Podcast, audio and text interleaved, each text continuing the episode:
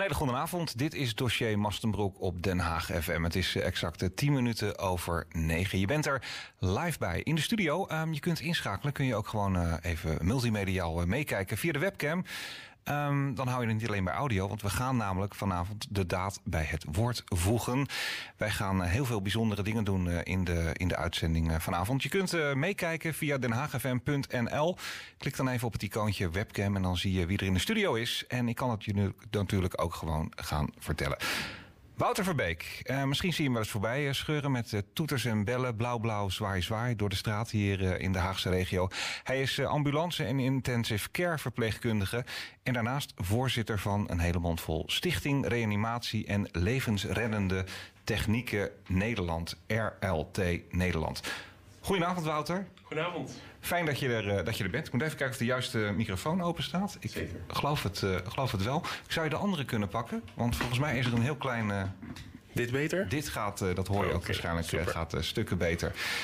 Ik zei het al, je, bent, je rijdt op de ambulance. daar ben je ambulance- en intensive care verpleegkundige en daarnaast voorzitter bij RLT Nederland. Um, die twee dingen bij elkaar, dan kan ik alleen maar constateren: je hebt een passie voor zorg en hulpverlening. Hoe is dat zo ontstaan, Wouter? Um, ja, eigenlijk is het al heel snel, uh, toen ik op de middelbare school zat, kwam het dan naar voren dat ik wel um, wat actie wilde.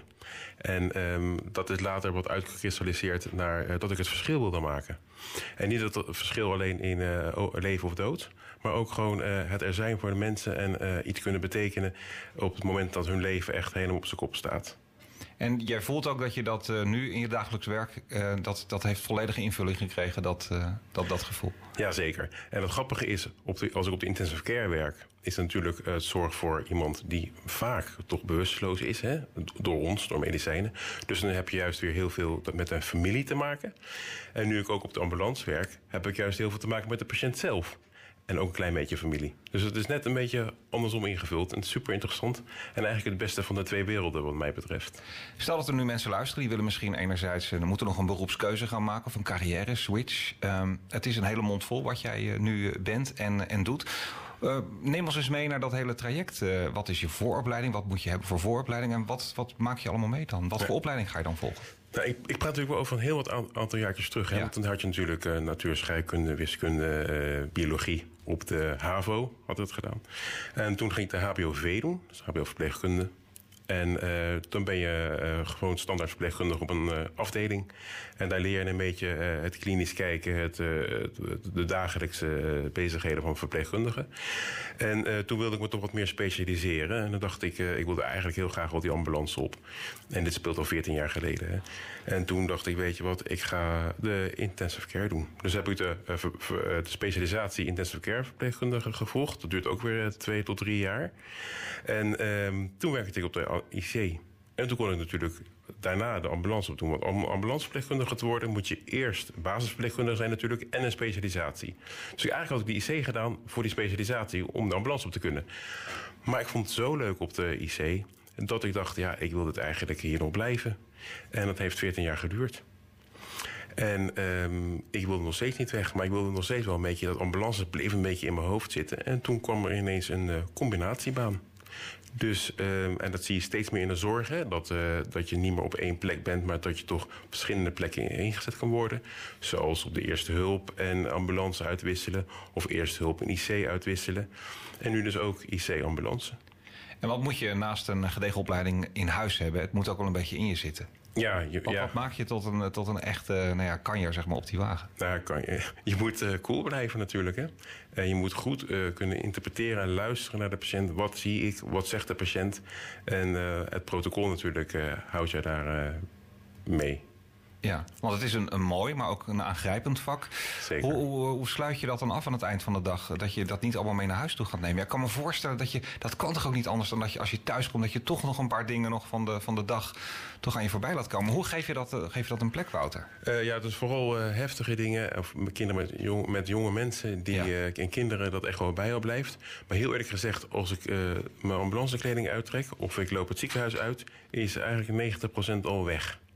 En natuurlijk uh, denk je wel aan dingen. En ik praat er gewoon over thuis uh, met mijn partner. En natuurlijk met collega's onderling. Uh, kan je er heel goed over praten. Um, en dan, dan gaat het goed. Ja. Maar je moet ook niet vergeten dat ik natuurlijk al het ergste al drie keer heb gezien. Hè? En op een gegeven moment wordt dat een beetje, het klinkt heel erg, wordt een beetje normaal. Er gaan gewoon veel mensen overlijden op een IC. En dat wordt normaal. We komen uit uh, coronatijden. We zouden bijna vergeten dat we er eigenlijk nog met één been nog een beetje in staan. Als het een beetje verkeerd afloopt aan het eind van deze zomer, dan krijgen we straks weer een, eh, een grote explosie aan coronagevallen natuurlijk.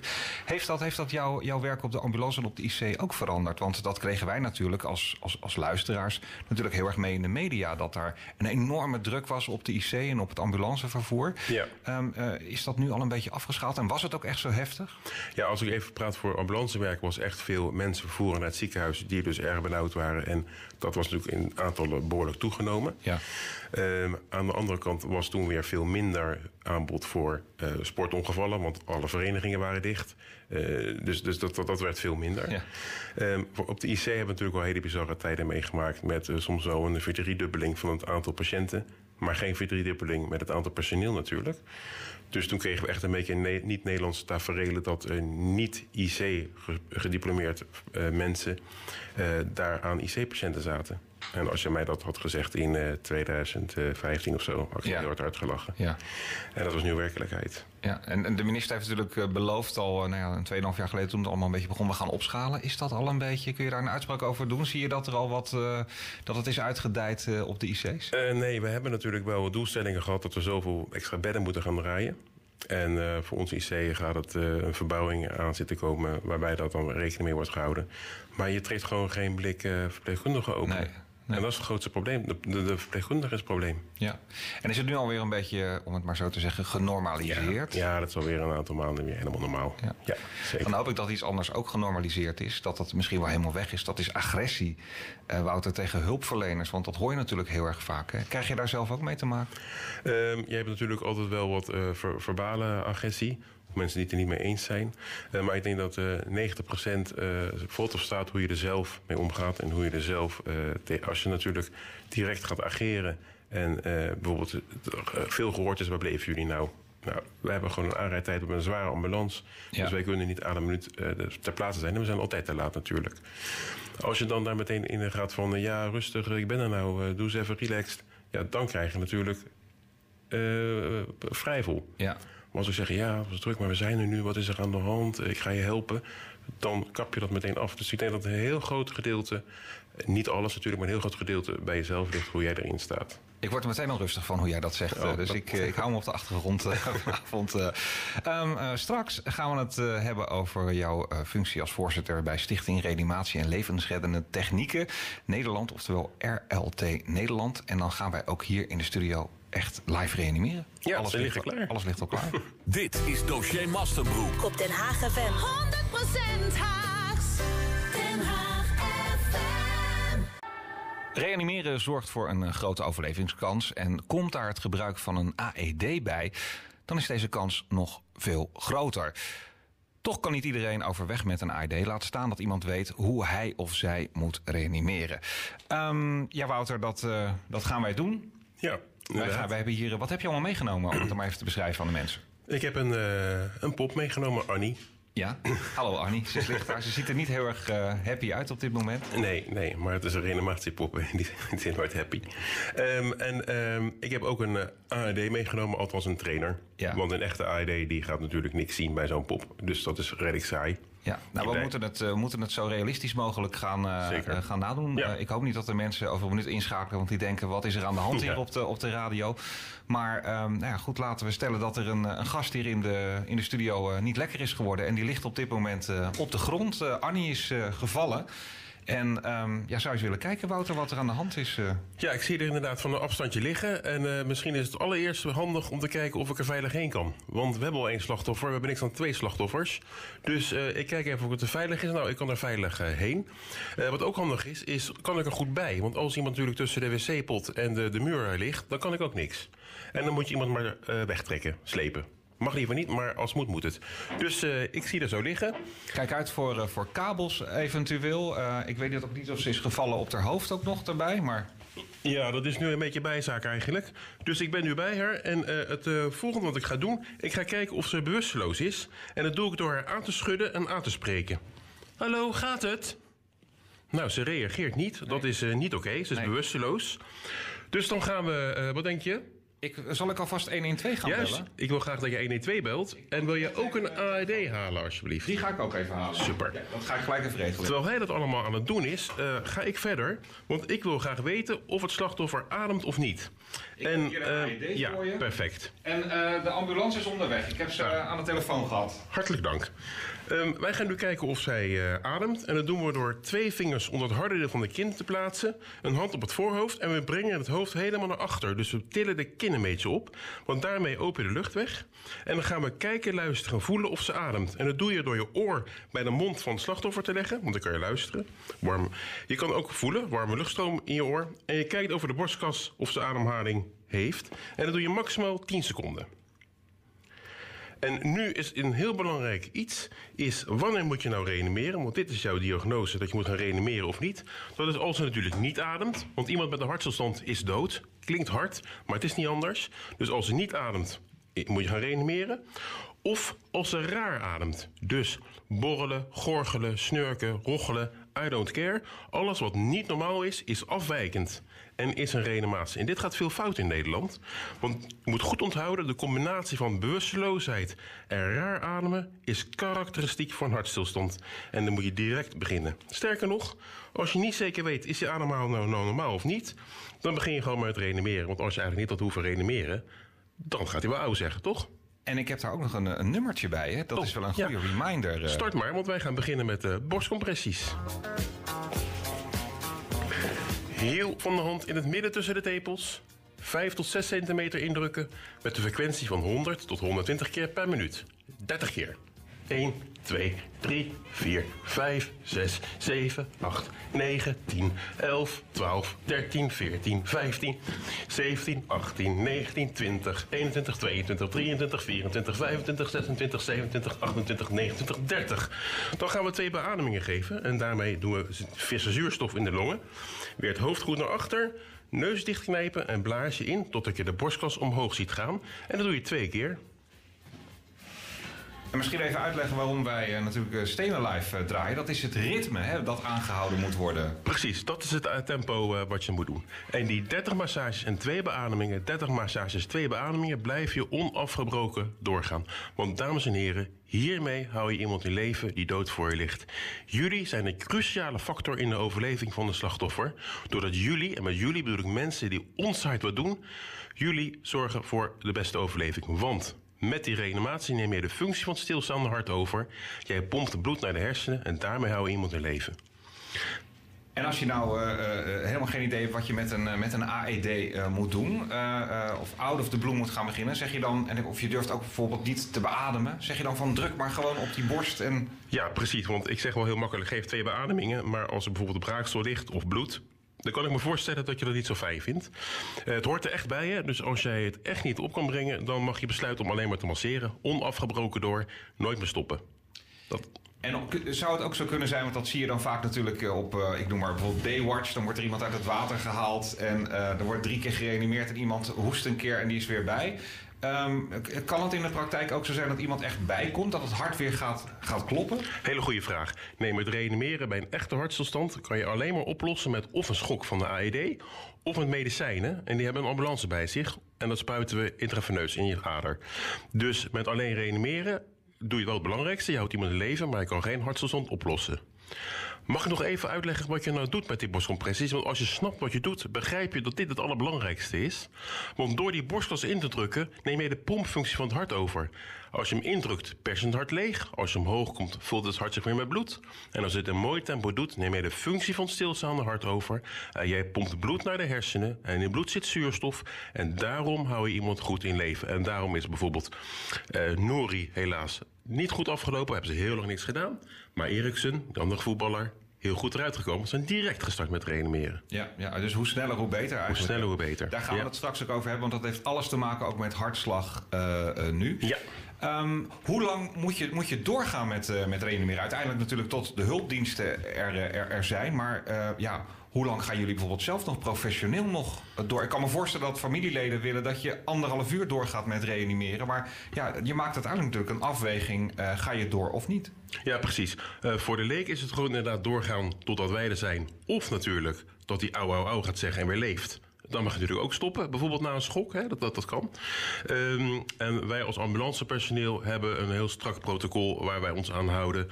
Ehm, en hangt allemaal van allerlei factoren af. Ehm, waarom iemand een hartstilstand heeft gehad, wat zijn voorgeschiedenis is, wat zijn wensen zijn. En gaan we eigenlijk de achterreversibele oorzaken af om te proberen die hartstilstand op te lossen. Ja.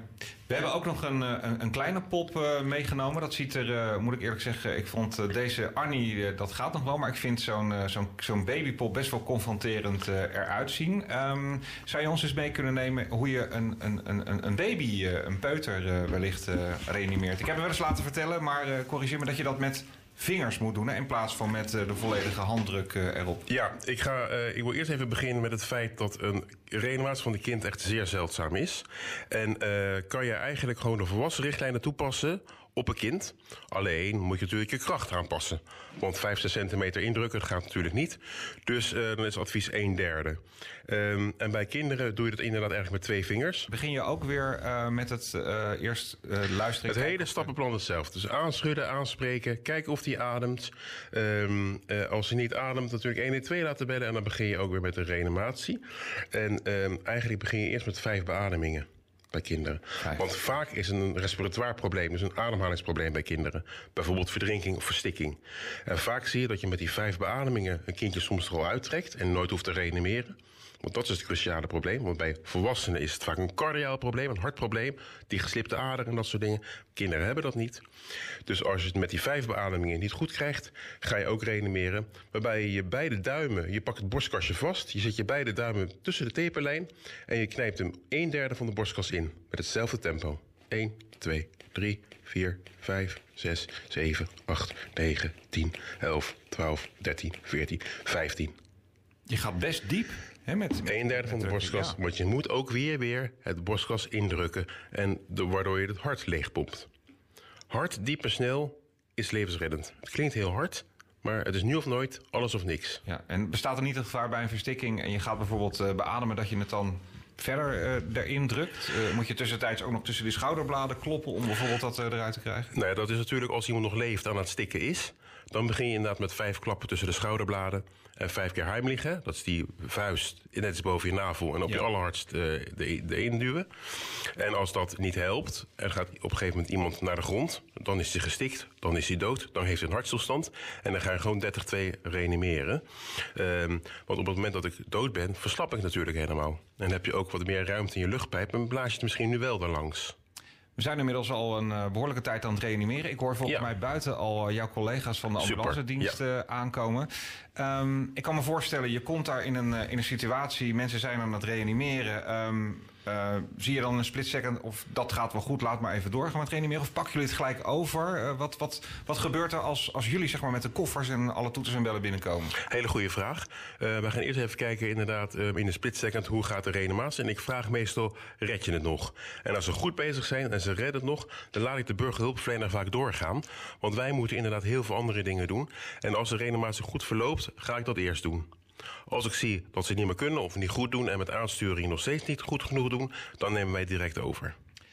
Volgens mij is er inmiddels een, een ademhaling en uh, zien beide slachtoffers er gelukkig weer wat, wat beter uit. Dat geeft ons uh, de ruimte om weer even hier de boel een beetje aan, aan kant te maken. Dan gaan we het straks uitgebreid hebben over hartslag.nu.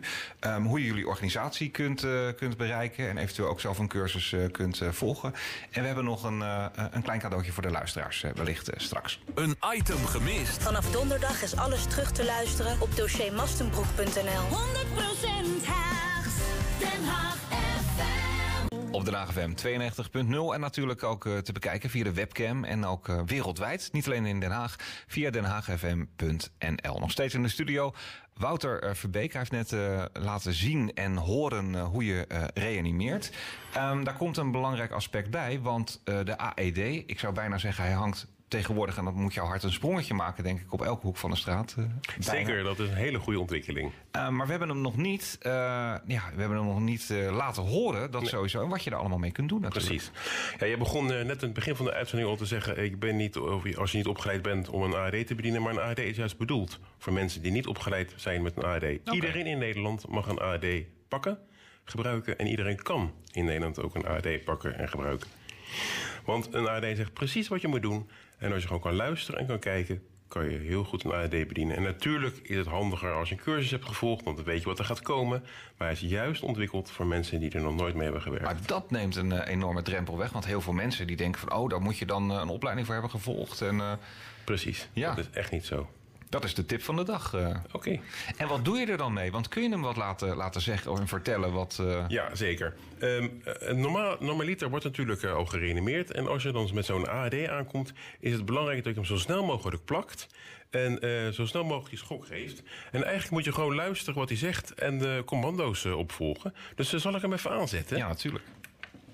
Trainingsgebruik. Roep om hulp. Verwijder elektroden uit verpakking aan achterkant apparaat. Bevestig elektroden op ontblote borst zoals afgebeeld. Nou, als ik dus die elektrodes open, dan zie ik een plaatje van de patiënt. Met precies Bevestig de plek elektroden waar eh, die moet komen. ontblote borst zoals afgebeeld. echt plaatje kijken en, eh, en, en, en, eh, en luisteren. Dus ik plak er eentje Bevestig op de elektroden rechterborst. Ze is borst ongeduldig zoals ook een beetje. afgebeeld. Ja, natuurlijk, om zo snel mogelijk. Ja, natuurlijk. De tweede plak ik op. Bevestig En zodra ze alle twee geplakt zijn, moet je opletten. Analyse, hartritme. Raak de patiënt niet aan. Nu moet je stoppen met reanimeren.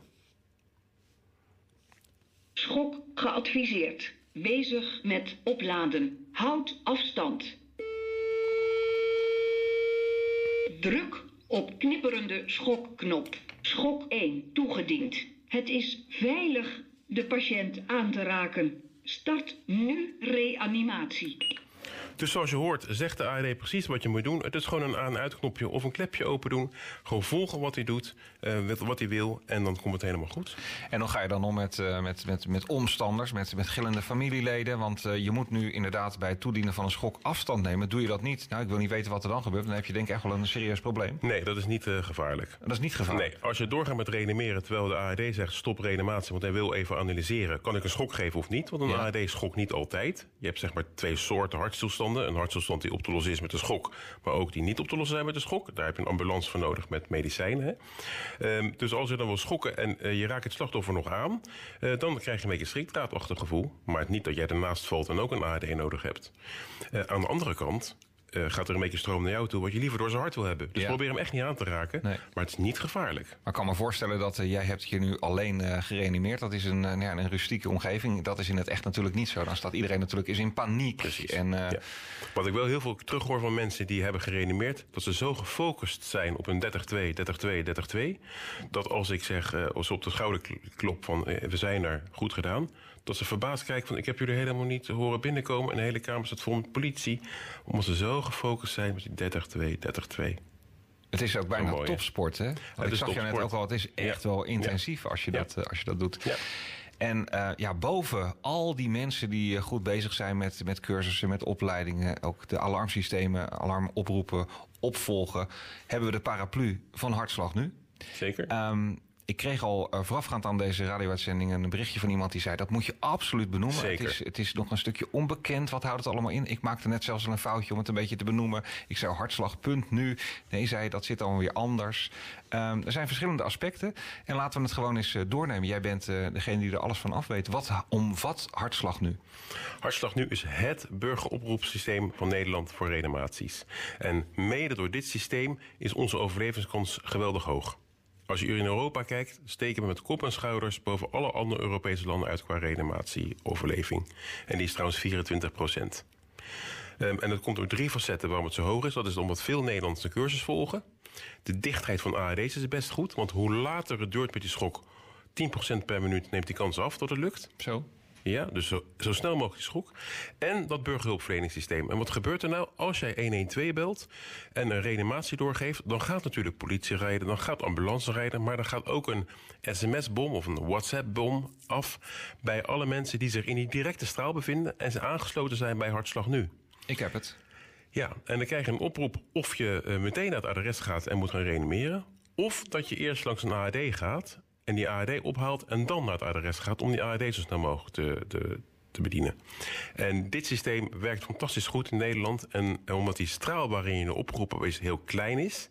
max, ik geloof 750 meter... eh, is het maar een paar straten verder.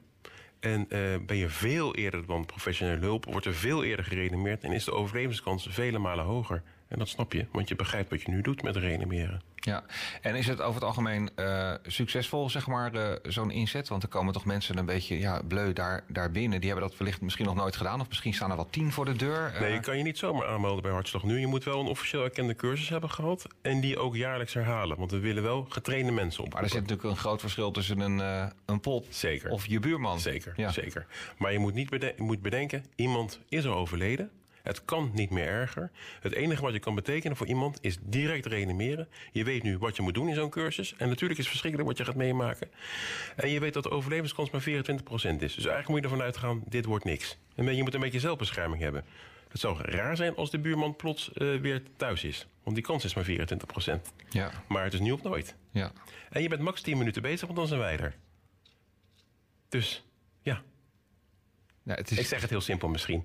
Maar, eh, en ik heb er ook heel ander beeld bij natuurlijk. Maar het is natuurlijk vreselijk wat mensen meemaken.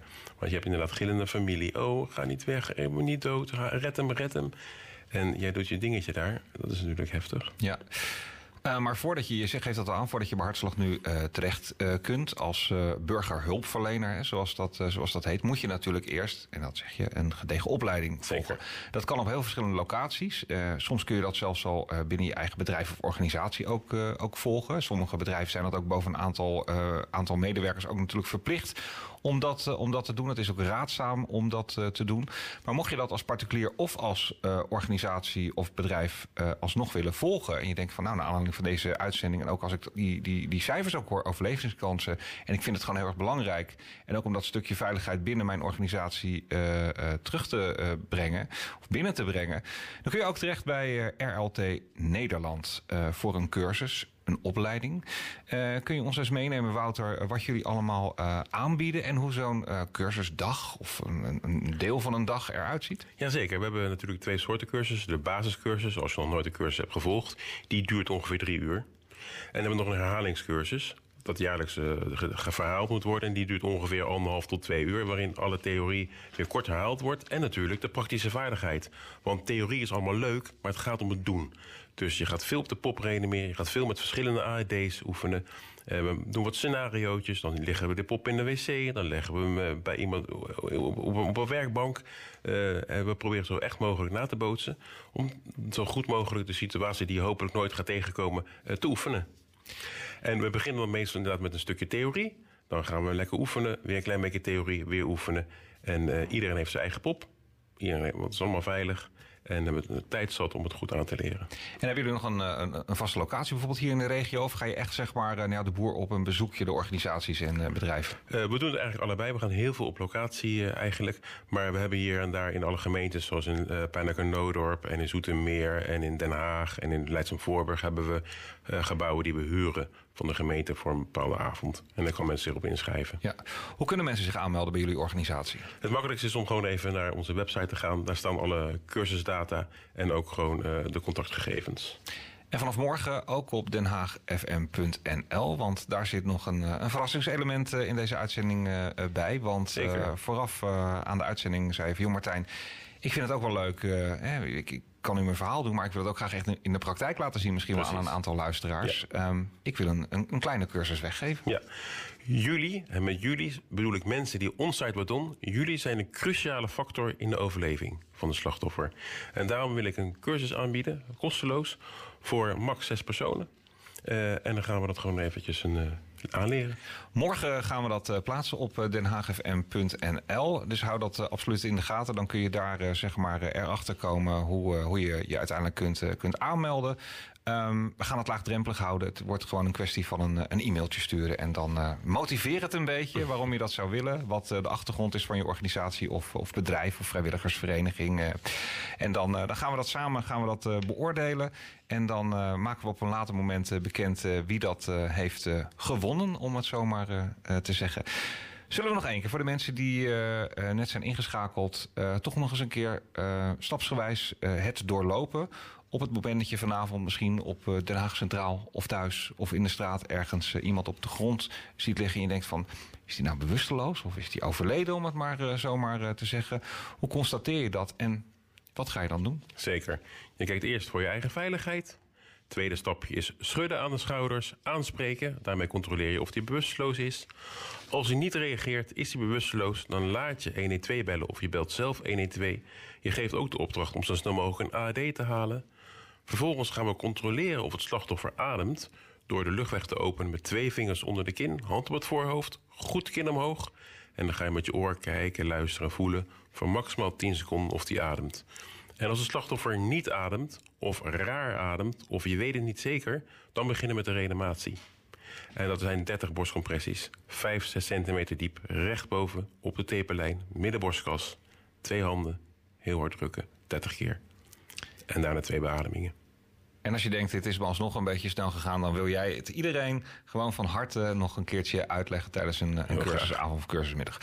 Wouter, ontzettend uh, bedankt. En uh, mocht je dit uh, willen terugluisteren, ik vond het in elk geval een zeer interessante uitzending. we zijn hier helemaal live, live in de studio bezig geweest met, met reanimatie en AED. Dan kan dat.